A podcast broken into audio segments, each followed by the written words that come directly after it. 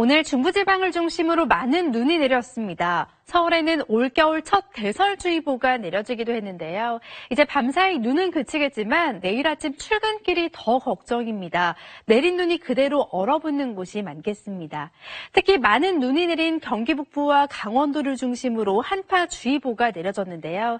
내일 서울의 아침 기온은 영하 7도, 춘천 영하 9도까지 떨어지겠습니다.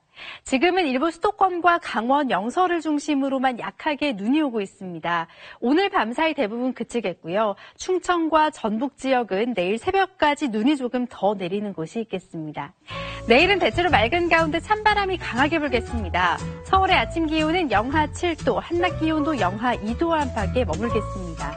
남부지방은 오늘보다 기온이 오르는 곳이 많겠습니다. 모레 또 한 차례 중부와 호남 지방에 눈 예보가 있습니다. 날졌습니다.